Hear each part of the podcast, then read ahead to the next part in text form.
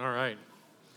We're about to watch a, uh, a fun little video um, of uh, Rebecca walking me through the building that's being built up the hill a little ways. Some of you may have noticed there's a hill, there's a building up there on the hill that's being built, and um, uh, she's going to walk me through it. And I'm going to, um, I'm not quite as ignorant as I pretend to be in the video, but it's close. And uh, the assumption is that you're going, man, what is going on with that building? Well, it's two or three weeks old. The video is two or three weeks old. Um, so, some of the ideas in the video, in particular about the playground and some other things, may or may not happen the way we thought two or three weeks ago they were going to happen. If you've ever been involved in a construction project, you know how that works.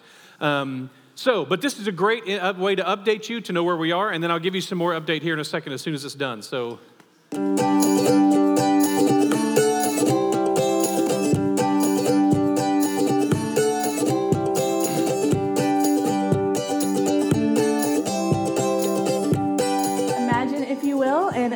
Short weeks busting through these doors and welcoming everyone to our new grade school building.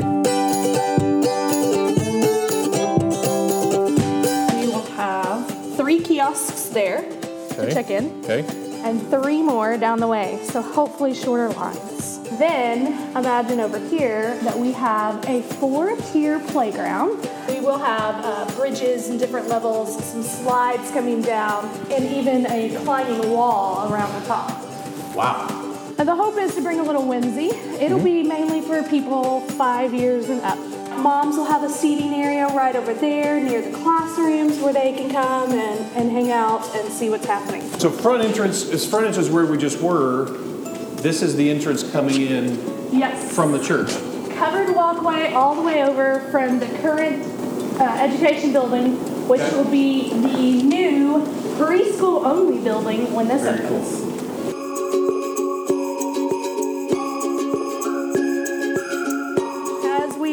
Head to the classrooms. There's four on this side and four on that side.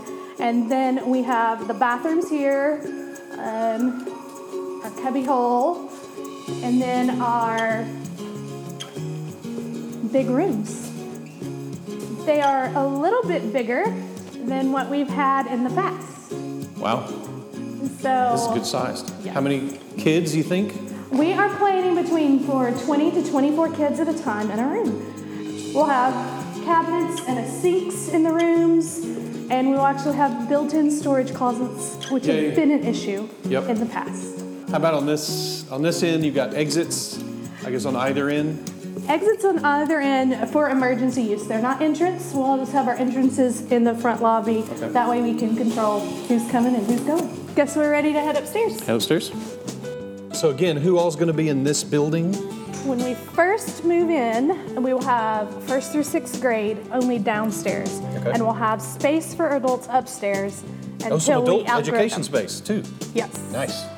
Um, we will also have a big group room up here, so we can host kids on Sunday for big group events and worship and, and things, and then during the week, um, possibly MOPS or different outside groups can right. use that space, and Excellent. we'll just be able to spread out.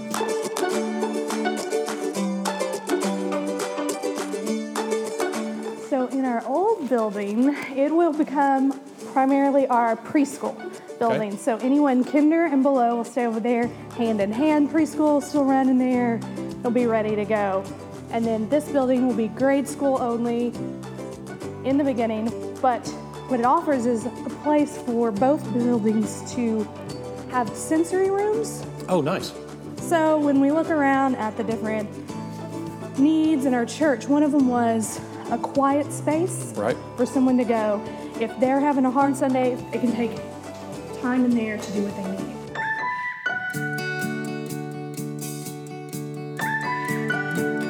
Uh, one of the things that's great about it is when you're looking at it, we can have a two thirds, one third space. Oh, yeah. So we can cut the room in half and be ready to go and still have a good sized classroom if someone needs it. Yeah. And then another large space over here we wanted to have a coffee area. Yep. So we're gonna have a little coffee bar over here, ice machines, some different things like that to make it easy to host people. Again, to come in and use our place. Um, a balcony that'll overlook a great green area wow. And then beautiful. the buildings will connect. There'll be a covered overhang between the two buildings. Both floors have resource rooms. Their own resource rooms, very nice. And big, big, not just small ones. So we're pretty excited. So we're supposed to be wrapping up sometime this summer. Yes. Uh, hoping somewhere in the month of June, subject to change, and uh, we'll go from there. The biggest thing is uh, we'll be getting information out to parents to make sure they understand when their kids will be invited in, mm-hmm. be ready to go, what it means for our sixth graders to transition into this building. Um, ultimately, we're excited to have a unique space for unique ages.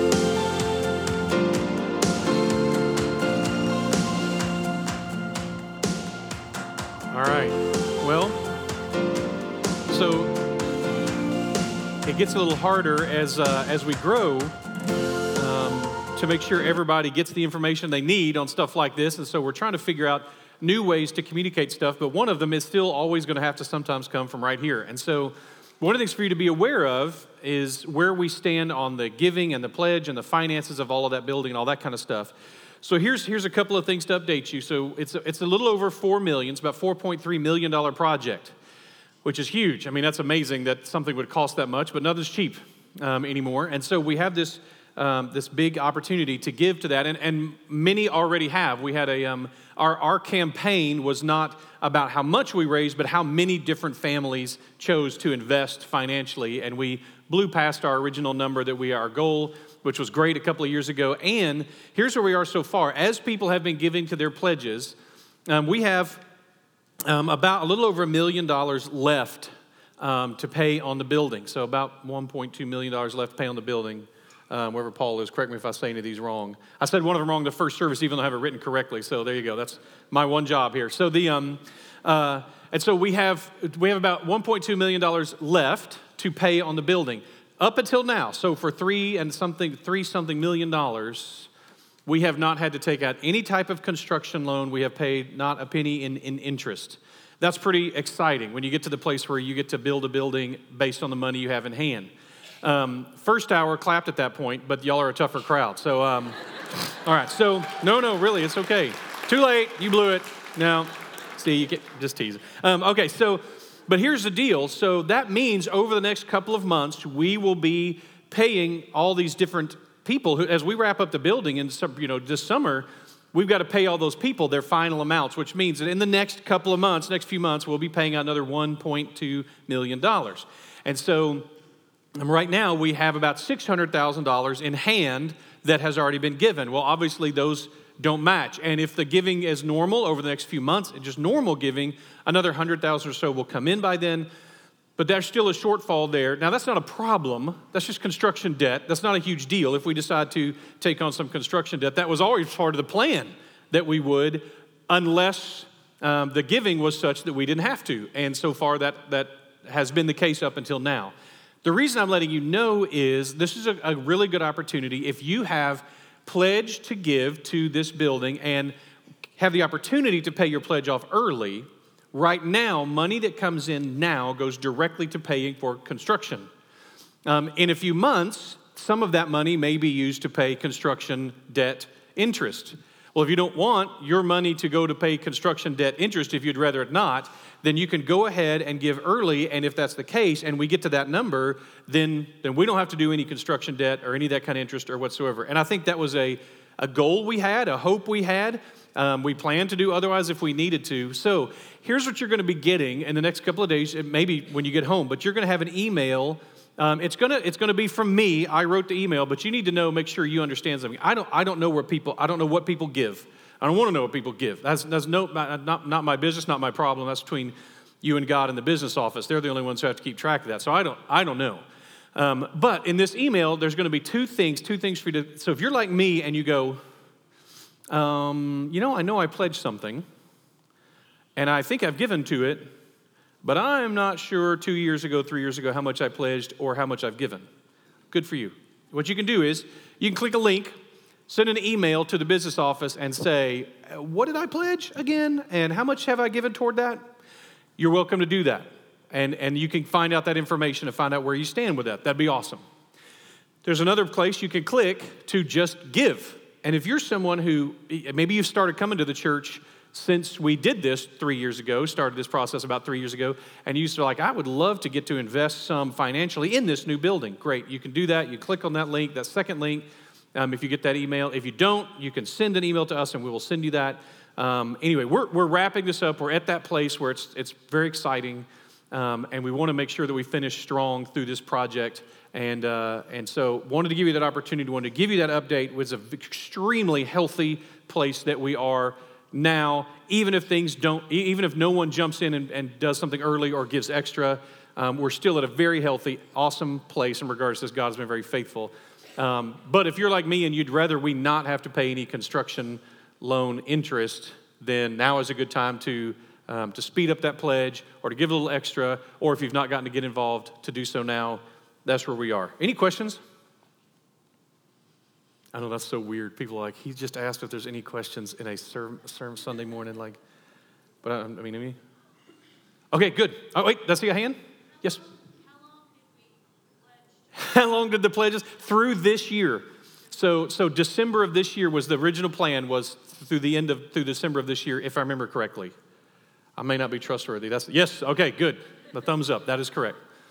Okay, good. All right. So now I've got another thing. So this week, as just going through the normal week and keeping up with what's going on in the world and that kind of stuff, uh, something came to my mind, and it's connected to what we're talking about today, but not directly. In the first service, I integrated it into the sermon, but it just felt wrong, like it interrupted the movement of the passage.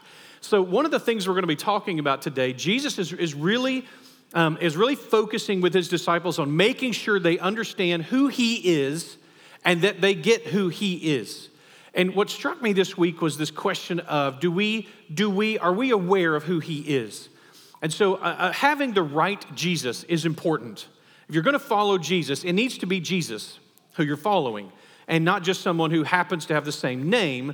Um, so this is what struck me. And I, so I want to just take a second and prepare us for this. I'll reference back to it in the midst of the, the, the passage as well. Um, but uh, to me, it struck me as important but it's enough of a little segue that I want to separate it out a little bit. This is what, but this stood out to me. The future um, that we want to have the right person to have Him, in Him, in the Father, the I am He passage that He's going to reference here in a second. We want to make sure we've got the right person. Um, so, this, this is what I wrote as I was thinking about this. The future of Christianity will continue along the course of Christ becoming whoever, however, or whatever I want Him to be. And that's not okay. That's not how this works. He taught what the, the idea that we, we want to get to this place. We want him to have taught what we want him to have taught. We want to be comfortable with what he taught. That he held views that we wanted him to hold. That he's silent about topics that we would prefer he was silent. Is that really him, though, is the problem? Are we dealing with the actual Jesus if we invent somebody and then call him Jesus? And, and I think the answer to that is no. Jesus seems concerned that we have the right person when we're regard, in regards to him. As we face over the next few years this conversation, we're going to hear of many things that Jesus talked about or didn't talk about. And what you're going to need to do is go to your Bible to see if that's the truth. Because it's, it's amazing what people will say that Jesus said or didn't say, what he talked about or didn't talk about. And, and they're just sometimes inaccurate about that. Jesus did reference these things. And at least he offers principles, concepts, teachings that we have to learn as the church, as his followers, how to apply it. And some of where we're going to see this obviously is in politics. And none of us should be stunned or shocked that there aren't any saviors in the political world. It's not how, that's not how humans work. We don't, we don't do savior well. Um, and so that's not, that's not going to play out that way. But I would pray that God would protect us individually as members of His body, of His church, and this church, etc., that we would never fall into the trap of recreating Jesus in our own image, or at least in the image that we would prefer, the teaching that He would teach in the ways that we would prefer. And so the truth is, Jesus spoke to the hot topics of His day very often. Um, and in Matthew, we see them a lot because Matthew is focusing really on Jesus in his day um, as, far, as far as a rabbi and a teacher like that. So here's some of the topics. So, Jesus, especially in Matthew, um, we see that Matthew 15 through about 20, we see him reference a lot of these. Um, so, here's, for example, here's some things that Jesus actually said, he actually taught. So, as we're trying to make sure we have the right Jesus, let's remember that it's the Jesus who said things like this. And Jesus answered, Matthew 19, 4 through 9. Have you not read that he who created them from the beginning made them male and female, and said, Therefore a man shall leave his father and his mother and hold fast to his wife, and the two shall become one flesh. So they are no longer two, but one flesh. What therefore God has joined together, let no man separate. They said to him, Why then did Moses command one to give a certificate of divorce and send her away? He said to them, Because of your hardness of heart. Moses allowed you to divorce your wives, but from the beginning it was not so. And I say to you, whoever divorces his wife, except for sexual morality, and marries another, commits adultery. The very words of Jesus Christ. Matthew 15, 19. For out of the heart come evil thoughts, murder, adultery, sexual immorality, theft, false witness, slander. These are what defile a person. That's what Jesus said. That to eat with unwashed hands does not defile anyone. Matthew, that passage is not primarily about washing hands, by the way. If, you, if you're like, sweet, don't have to wash my hands anymore. Like, it does not, it does not defile you religiously to not wash your hands. Good for you to know. That's good for you to know. Um, it's gross, but it doesn't defile you from a religious perspective. Um, Matthew 18, 5. Whoever receives such one such child in my name receives me. Jesus is not silent on the issue of children. But whoever causes one of these little ones who believe in me to sin, it would be better for him to have a great millstone fastened around his neck and drown in the depths of the sea. Matthew 23, 23. Woe to you, woe to you scribes and Pharisees, hypocrites! For you tithe mint and dill and cumin, but you've neglected the weightier matters of the law justice, mercy, faithfulness. These you ought to have done without neglecting the other. Matthew 5, 43 and 44, you have heard it said, You shall love your neighbor and hate your enemy. But I say to you, love your enemies and pray for those who persecute you. This is the one who taught the moral principle of turning everyone into neighbors by treating them as neighbors. It's important that we don't change Jesus' teachings to fit what we're comfortable with. It's important that we don't believe other people when they change Jesus' teachings into something they're comfortable with. The teachings of Jesus need to be Jesus' teachings. And we need to embrace them and engage with them and be challenged by them and be pushed by them, um, not make ourselves comfortable with them. So I, that's just, as I was looking this week and realizing that Jesus is pushing his disciples to get who he is, at the same time, we're seeing who he is muddied as much as it can be muddied um, in our current media culture to go, let's, let's remember, he gets to say who he is. So as we're jumping back into this passage, um, in John. And by the way, if you, if you don't know what Jesus said about a certain topic, um, looking for Jesus himself, the, Matthew is a great place to dig um, to see if there's a certain topic, a hot topic that Jesus talks about. So this is important because we see when we reference back in John uh, 13, 16, Truly, truly, I say to you, a servant is not greater than his master, nor is a messenger greater than the one who sent him. This is a great passage for the rest of what we're going to be talking about as we go through these next few chapters of Jesus teaching straight up morality for the next few chapters and what it means to be a, a, Christ follower, what it means to be in Him and in the Father, and how to live that out. That's going to be played out very powerfully. And to me, it struck me that this is a good, a good way, kind of foundation or filter as we go through it to recognize when Jesus instructs us or tells us this is what it ought to look like to, to live if you're following me. We need to remember when we say, no, I think, it's, I think I've got a better way to do this, what we're claiming is to be greater than Jesus. That's what we're claiming when we get to that point. And I don't, I don't think any of us, probably not many of us in this room, are going to be comfortable making that claim. But understand when we don't do it His way, that is our claim. We're saying, yeah, you're my rabbi, but I get this better than you do, so I'm better than you are. And Jesus is saying, no, see, you're not. If you are, if you're better than me, then you're apparently not my servant, not my messenger. And so this is a great foundation for us to build on as we continue to look through these. Um, it's one of the things we talked about. I didn't get to mention this last week um, that the idea of when they washed each other's feet um, and the significance of the feet. And we're going to, st- once again, we're going to hit the topic of hospitality in this little section. But the washing of the feet, how many of you remember, there's a negative side to this too. You remember what happens what, and what Jesus told his followers that when they go someplace and they don't listen to them, they don't welcome them, they do not show them hospitality, what is the tradition? What are you supposed to do when you leave that community? You might remember? Yeah, you shake the dust off your feet.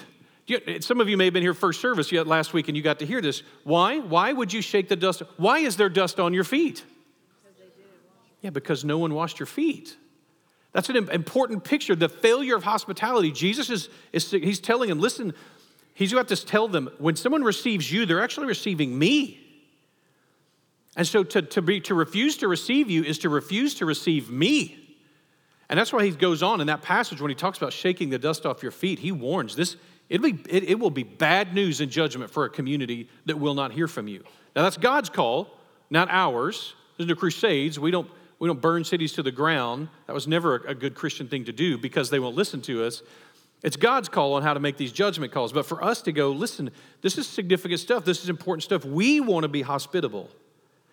Um, verse 17 I, If you know these things, blessed are you if you do them.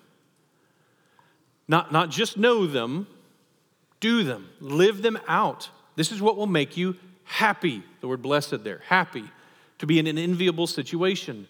That you will, that, that where you are is where you ought to be and where you want to be. That's how that, that's, this is where people will look to you and go, wow, I wish I could have a life like that.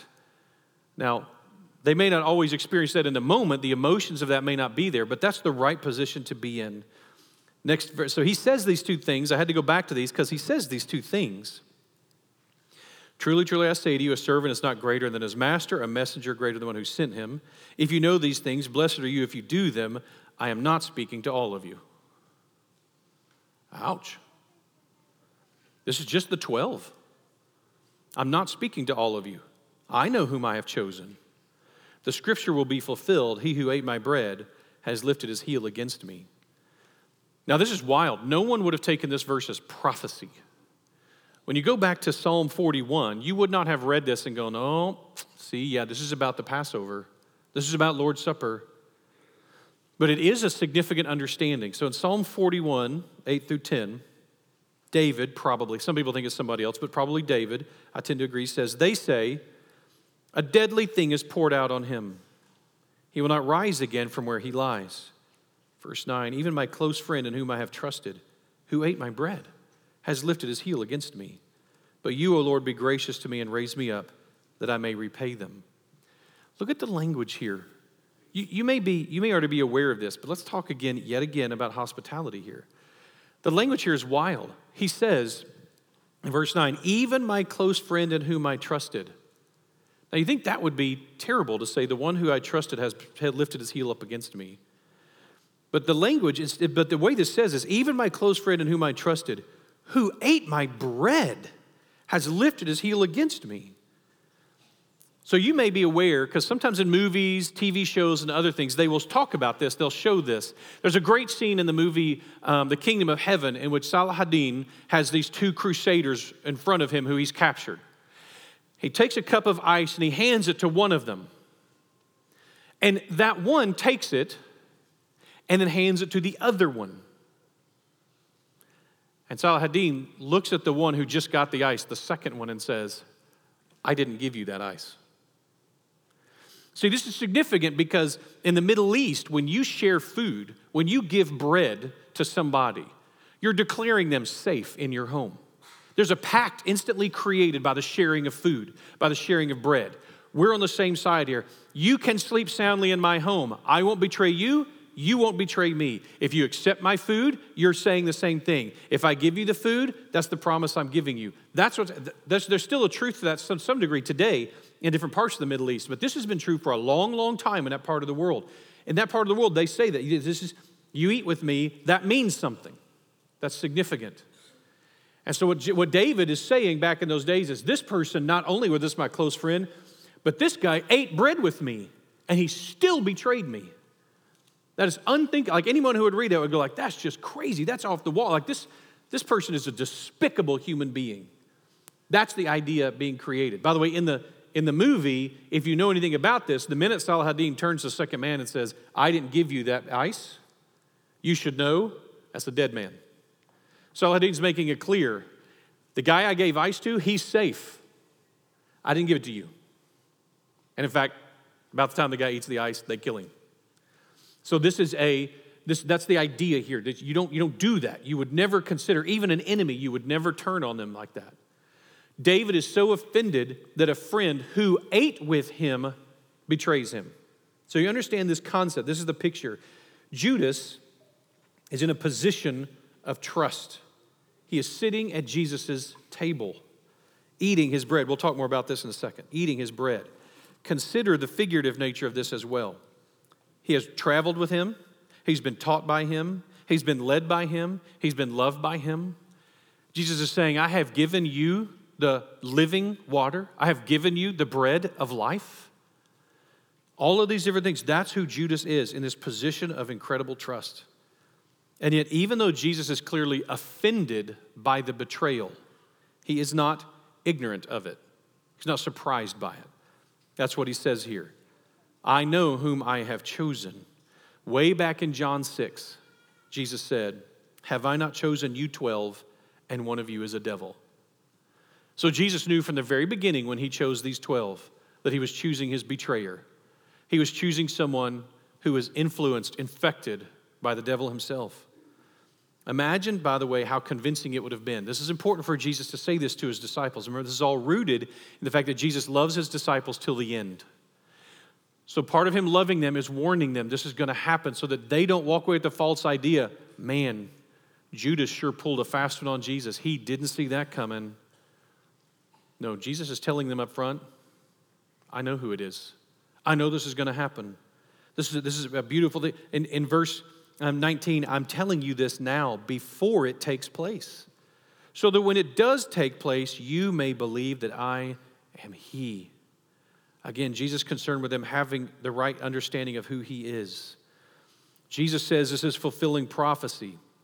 It isn't just that He knew then, it isn't just that He knew back in John 6, but that this has been known since the psalmist wrote about it. Imagine this consideration as the disciples are going to see the next 24 hours play out in front of them. Now, for us, I'm going to say this a few times, for us, the next 24 hours of Jesus' life is going to take months. Because Jesus is about to teach for three or four chapters and some of the richest, deepest stuff you've ever seen. And that's we're not going to be able to move through that quickly. So when we get there, I'll come back and reattach this passage because there's going to be a huge a huge bit between of Jesus' teaching to his disciples that we don't want to slow down for. But, but to understand, this is all going to happen in the next 24 hours, that this is going to take place. And, and the disciples are going to be able to say this He said this would happen. This is what He said would happen. Okay, we don't have to panic. He said it was going to happen like this. This is the great power of the prophetic word.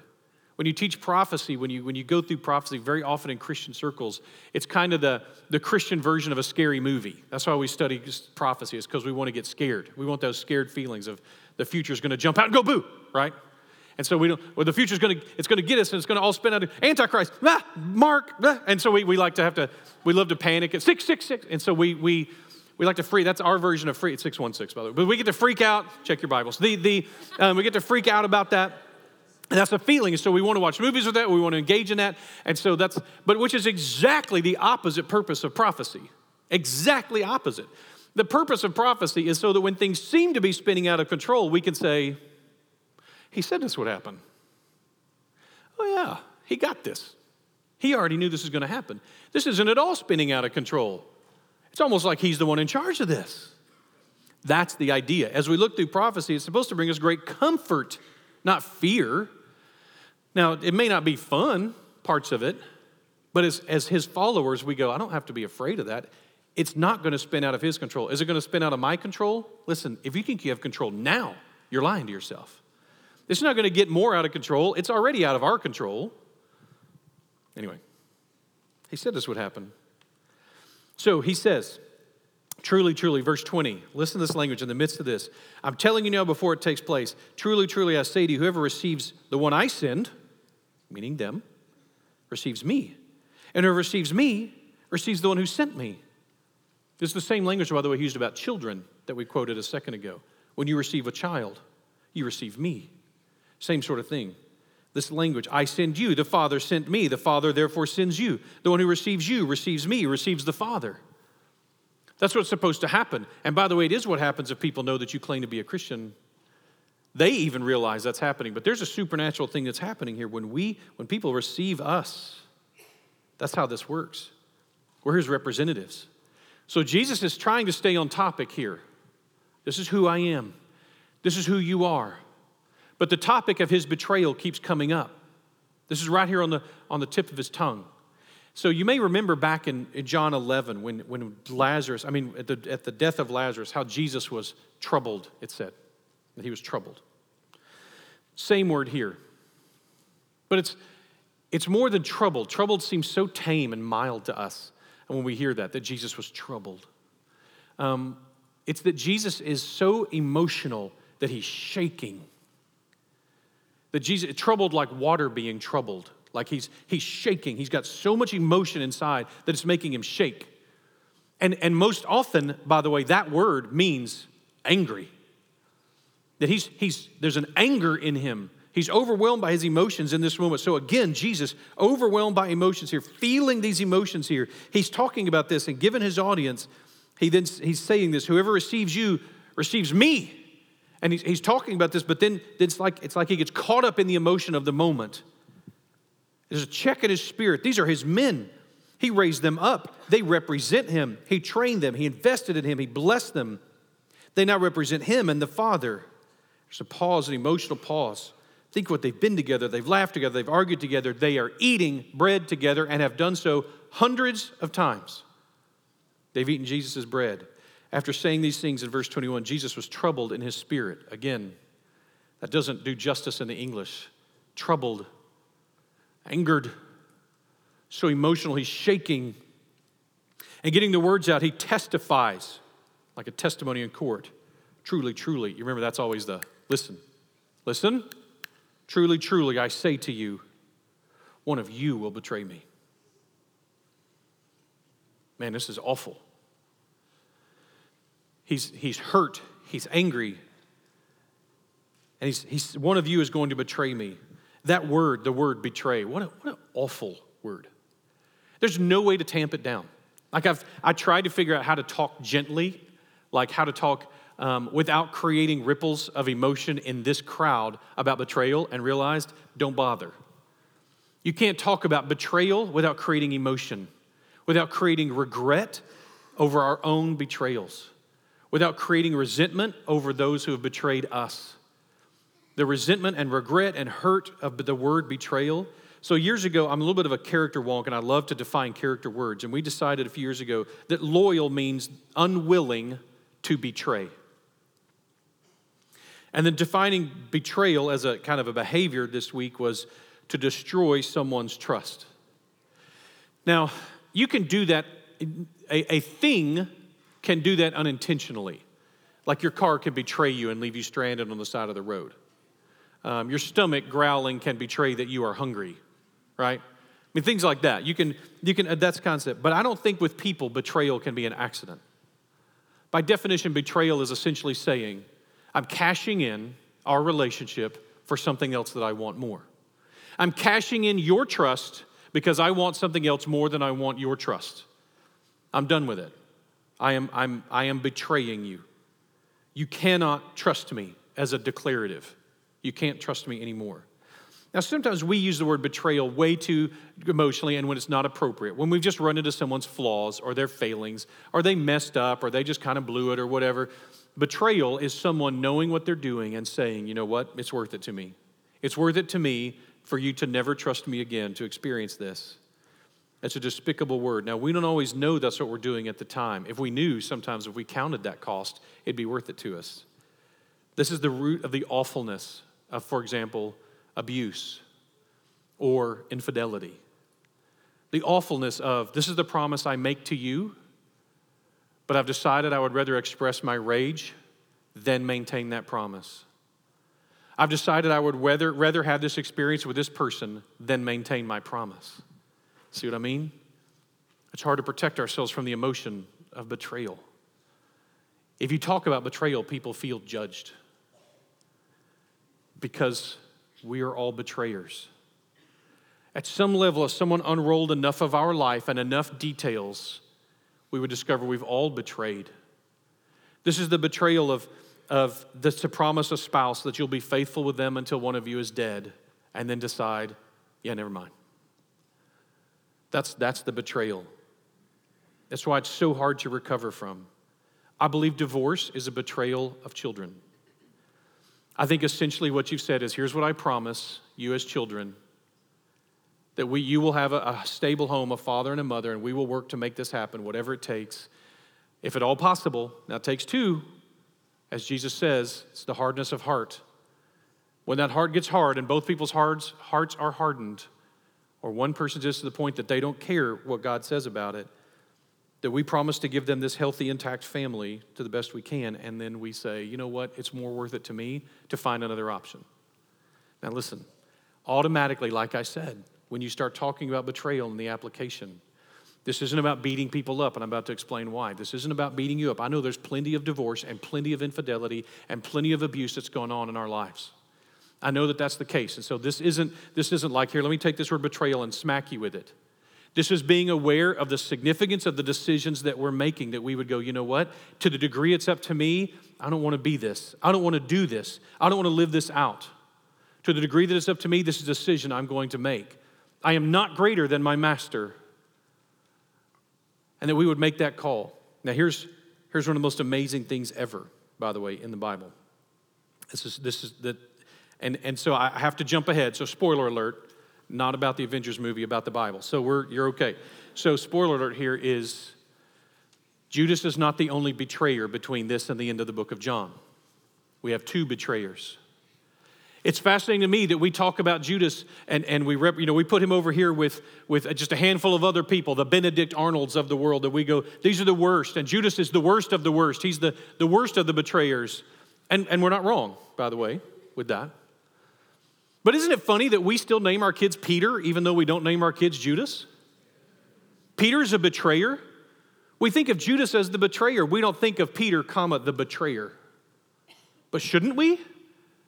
I mean, Peter just covers his own backside, and in doing so, denies that Jesus even exists, denies that he's part of him, denies that, not that he exists, but that he's part of his, that he exists as part of his team. That I was one of his men. No, no. That Jesus, I mean, Peter's going to betray Jesus in the same way. Here's one of the coolest things. So, remember how I said one of our themes is going to be who is this God? Who is this person? What we're going to see before we're there, and it's chapter 21, so we are months away. And so I don't want to leave you, those of you who are dealing with the emotion right now of going like, I went through a divorce, I was unfaithful, I've been abusive, or whatever other version of betrayal that you have. I don't want to leave you hanging there to go, wow, this is awful. I just, I've been so judged and whatever. And, and no, no, listen, here's what's wild. We have a God who restores even betrayers. Isn't that amazing? We have a God that even restores betrayers, people who betray him. And, and Judas does not seek that restoration by the end. Again, how he is judged is between him and God. But Peter finds restoration with Jesus. This is a God who restores, not just forgives, ladies and gentlemen, not just forgives, restores even betrayers. So find comfort in the truth of that, that as being betrayers as we all are, to one degree or another, we need to be restored with Him. So let's wrap up this little section here. What here's what happens.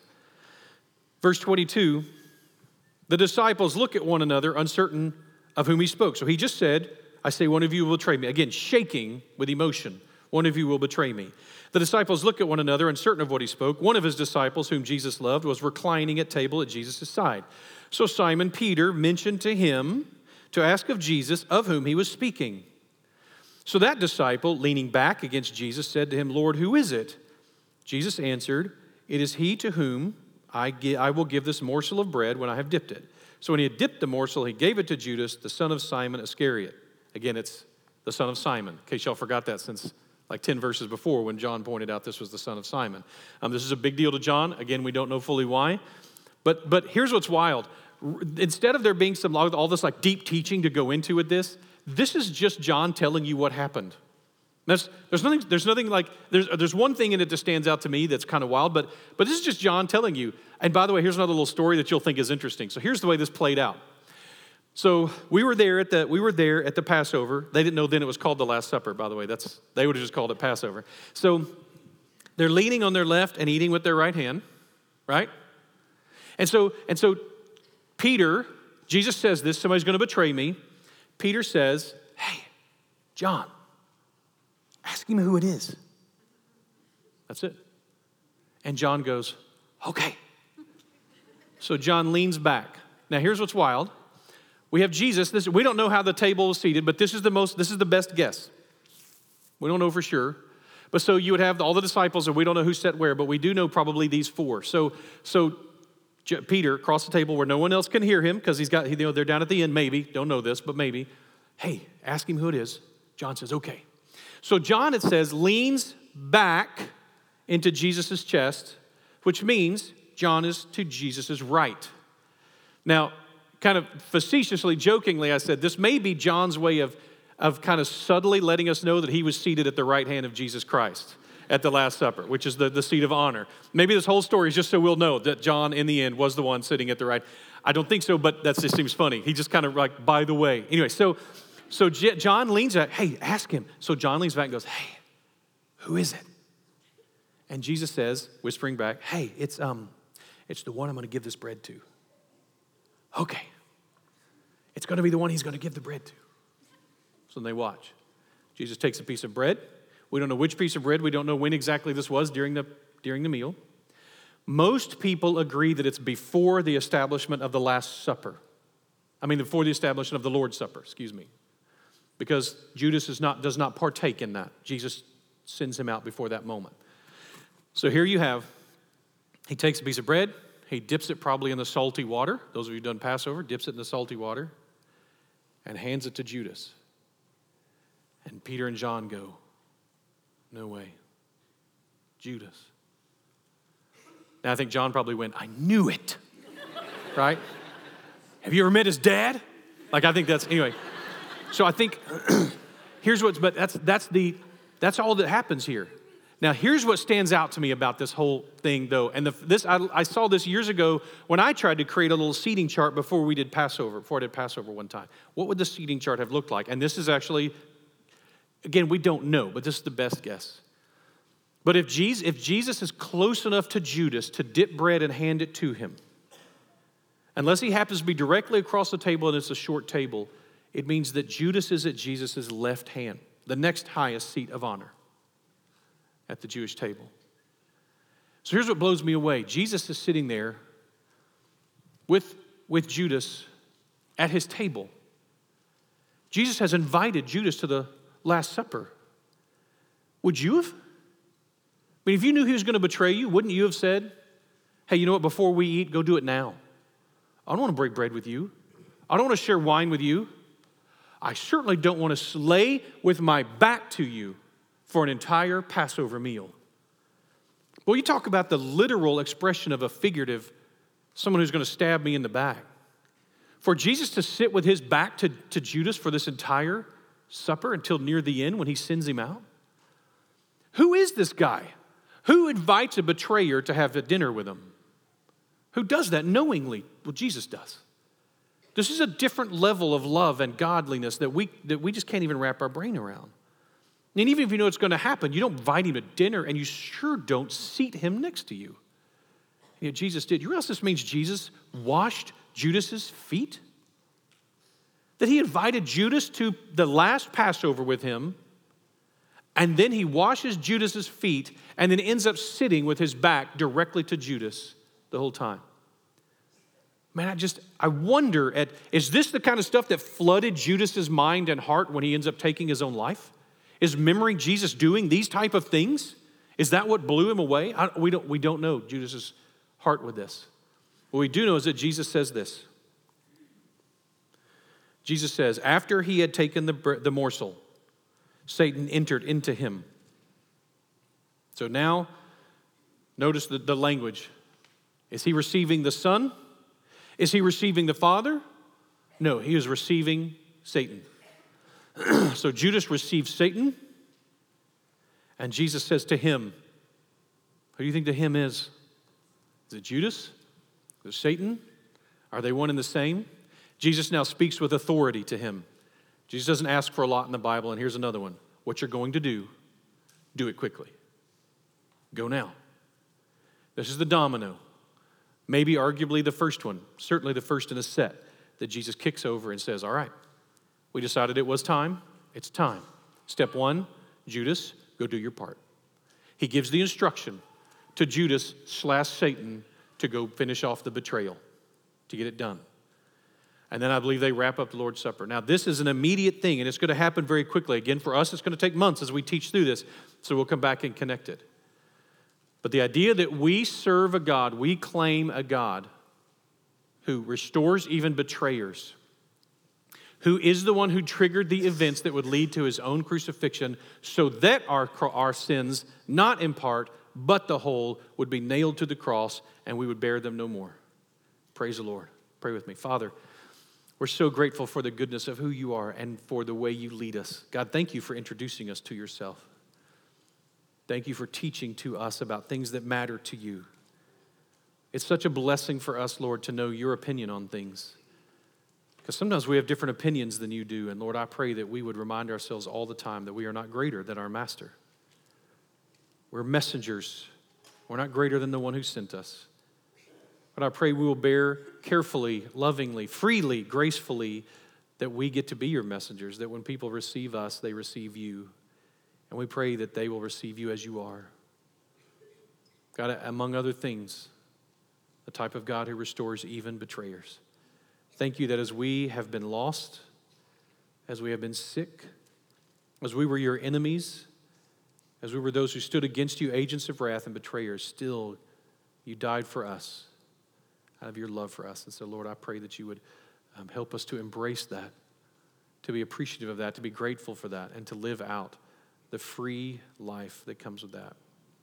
God, I pray that we, in fact, would be blessed, filled with joy, happy, and in an enviable situation of doing what you've told us to do. Thank you, Father. We ask all this in your Son's name.